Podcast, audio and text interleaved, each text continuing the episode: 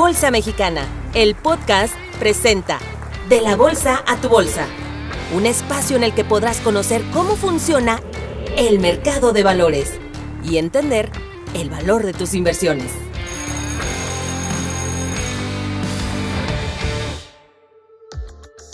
¿Sabías que las empresas, además de captar capital en bolsa para seguir financiando sus operaciones, también pueden destinar el dinero recaudado a proyectos e inversiones con un enfoque medioambiental o social?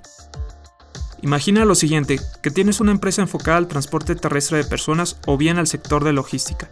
Por un lado tienes la presión de los grupos de interés para que al interior de tus operaciones se reduzcan las emisiones de carbono. Y por el otro lado requieres de una importante inversión para hacerlo posible.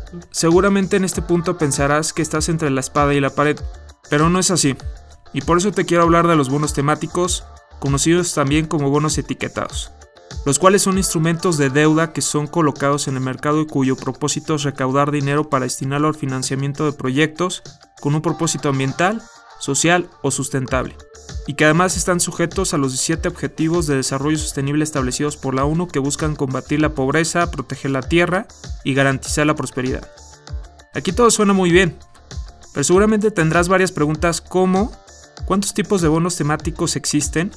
¿Qué empresas pueden acceder a este financiamiento? ¿Cómo se garantiza el destino correcto de los recursos obtenidos? Vamos por lo primero.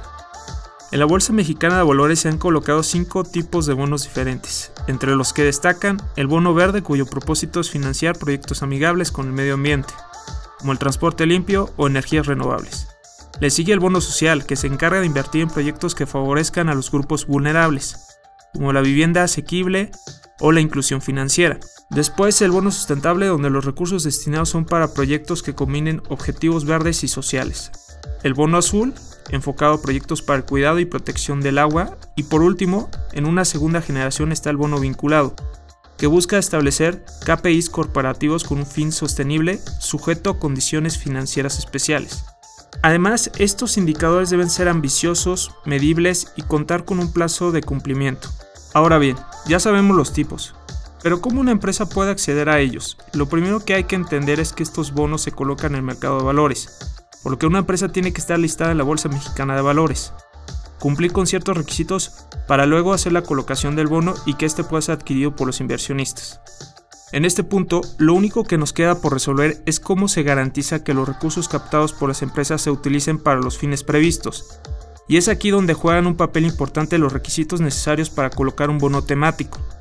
Uno de ellos es la segunda opinión, que es una revisión que realiza una agencia independiente sobre el destino de los recursos, misma que está sujeta a revisiones periódicas para medir el cumplimiento.